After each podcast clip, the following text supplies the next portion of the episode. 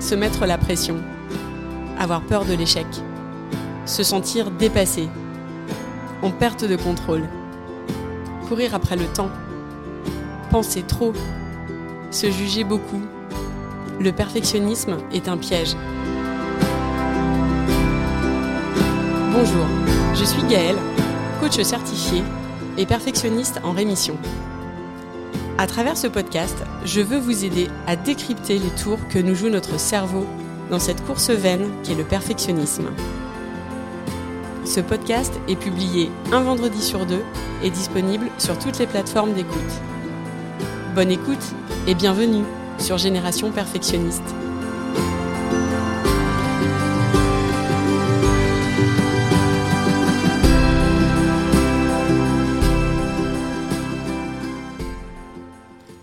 Écoutez l'épisode 2, La bonne nouvelle. Dans l'épisode précédent, on a vu que le perfectionnisme se traduisait par différents schémas et comportements. Si vous ne l'avez pas encore écouté, je vous le conseille. Cet épisode vous éclairera sur la façon dont le perfectionnisme se définit. En écoutant cet épisode, plusieurs parmi vous se sont peut-être retrouvés dans ces types de schémas que j'ai pu décrire.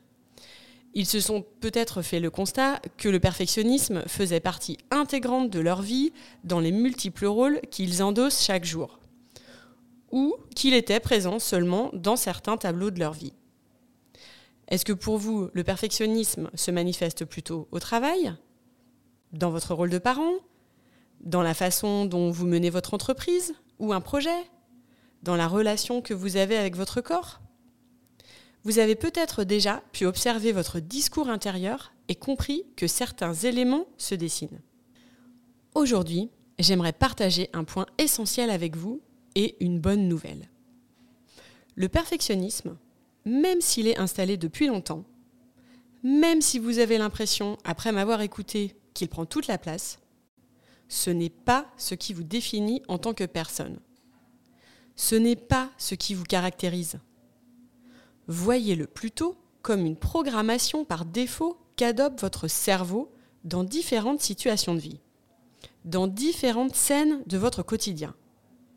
C'est un état d'esprit. Et ce n'est que ça.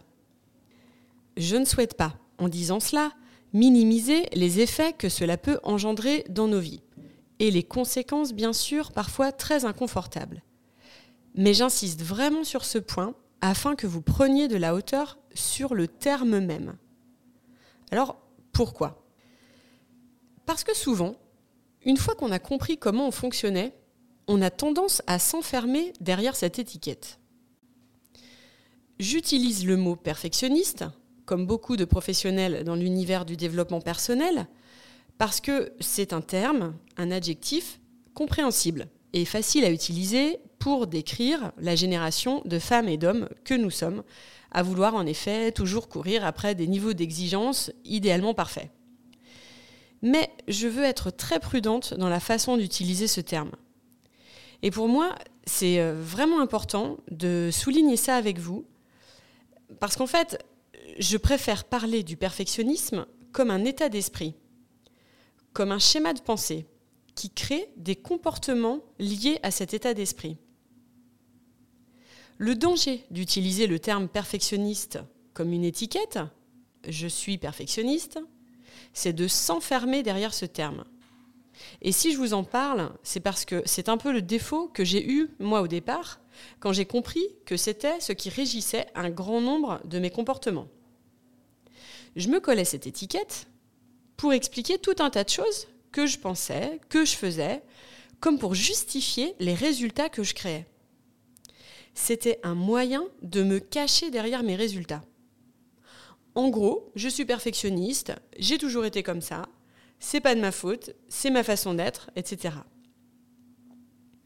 Or, si on s'enferme dans une case, notre cerveau a du mal à vouloir nous en sortir. Être perfectionniste, ce n'est pas une identité en soi. Un comportement ou un état d'esprit, ce n'est pas ce qui nous définit. Rien n'est gravé dans le marbre. On n'est pas obligé de rester dans cette case, de garder cette étiquette. On peut se proposer de la décoller. On a cette capacité. C'est ce que je veux vous proposer. Le perfectionnisme, c'est donc un état d'esprit, un système de croyance, qui nous amène à agir de telle façon et à créer des résultats pour nous.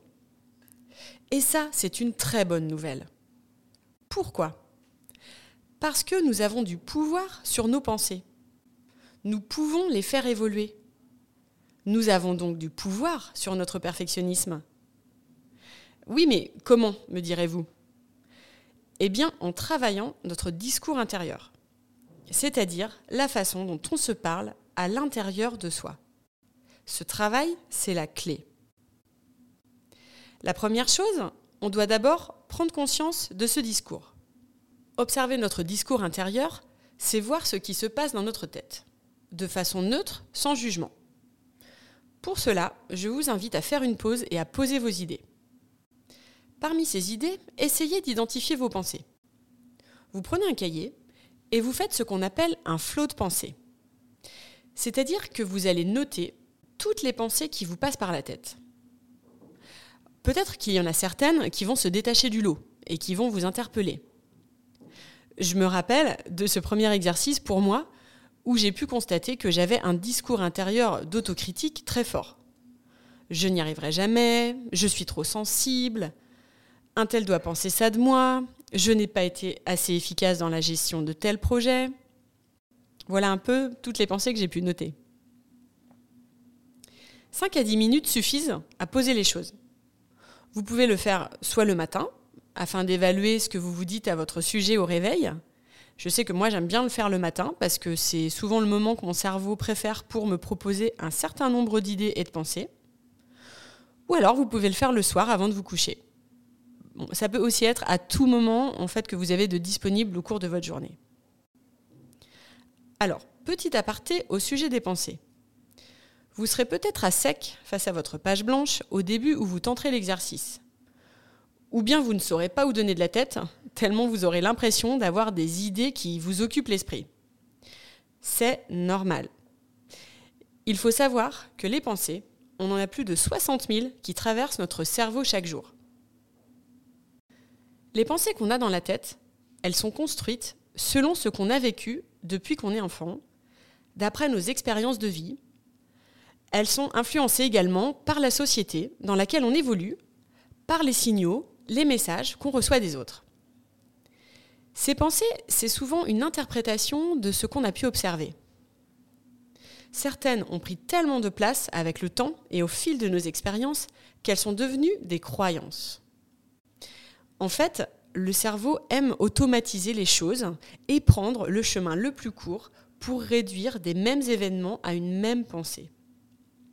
Le cerveau tire des généralités d'après ce qu'il observe autour de nous, avec une tendance assez naturelle à nous montrer ce qui est plutôt négatif. La partie de notre cerveau primaire veut en fait nous éviter les dangers comme à l'époque des cavernes où sortir de la grotte et du groupe était juste inconcevable si on voulait survivre et continuer à faire partie de ce groupe. Donc si je vous dis ça, c'est pour ne pas vous juger d'avoir de telles pensées, si les pensées négatives sont les premières que vous couchez sur le papier.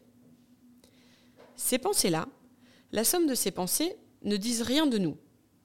L'idée, c'est de les regarder, les observer, avec de la pratique, vous verrez, on a accès à cette vision, comme si on était monté sur une échelle et qu'on regardait d'en haut ce qui se passe dans notre cerveau. Une fois qu'on accède à cette mécanique, on sait repérer ces pensées dites automatiques. On pourra ensuite les réévaluer afin d'en prendre de la distance si elles nous desservent. On pourra alors travailler notre discours intérieur. Par quoi passe ce travail? Eh bien déjà, par la faculté à faire la distinction entre ce qui est vrai, les faits, les circonstances factuelles, et ce qu'on en pense. Ce qu'on en pense, ce sont les histoires qu'on se raconte au sujet de ces faits. Ces histoires, ce sont des phrases qui tournent dans notre tête et qui constituent donc nos pensées. En voici un exemple. Dans une situation au travail, un nouveau projet doit être pris en main on est, disons, manager d'une petite équipe et c'est à nous qu'il incombe cette gestion. Notre directeur vient nous voir et nous annonce que nous avons un délai de 15 jours pour rendre ce projet. Il est réalisé par nos soins et à rendre sous 15 jours. C'est donc un événement, un fait qui est neutre. Face à cet événement, notre cerveau peut nous proposer différentes phrases à son propos. On peut se dire c'est super ce projet, je trouve le sujet génial, je suis super contente qu'on me l'ait confié, je vais réunir mon équipe autour de cette idée et on va créer ensemble un rétro-planning pour se dispatcher les tâches et faire de ce projet un succès. D'autres pourront aussi se dire un projet de plus sur mon bureau. C'est plus que je ne peux absorber en ce moment. Je ne vais jamais y arriver en 15 jours. Et puis de qui vais-je m'entourer pour mener ce projet à bien? Certains membres de mon équipe sont démotivés, le produit fini ne sera jamais à l'attendu, et que va penser le directeur de mon service? Avec une même situation, une même circonstance factuelle, un projet à rendre sous 15 jours, on peut voir que notre cerveau nous propose des versions complètement différentes. Le fait même de ce projet à rendre sous 15 jours est complètement neutre. C'est une circonstance qui ne veut rien dire. Ce n'est ni positif ni négatif, tant qu'on ne se raconte pas une histoire à son sujet. Faire un flot de pensée et noter toutes ces phrases que nous propose notre cerveau, c'est vraiment la clé pour travailler notre discours intérieur on prend un pas de recul ou on monte sur l'échelle, comme je le disais tout à l'heure, et on prend alors conscience que toutes nos pensées sont optionnelles et modifiables. Rien que faire ça, vous verrez, ça permet déjà de prendre de la distance et de s'en détacher. C'est l'étape numéro un dans le développement personnel vers une meilleure connaissance de soi. Que le perfectionnisme fasse partie de votre vie ou non. Si vous voulez faire évoluer les choses et travailler ce discours intérieur, je vous propose de tester le flot de pensée dans votre quotidien. N'hésitez pas à me partager vos retours si vous le souhaitez. Je serai ravie d'échanger avec vous sur le sujet.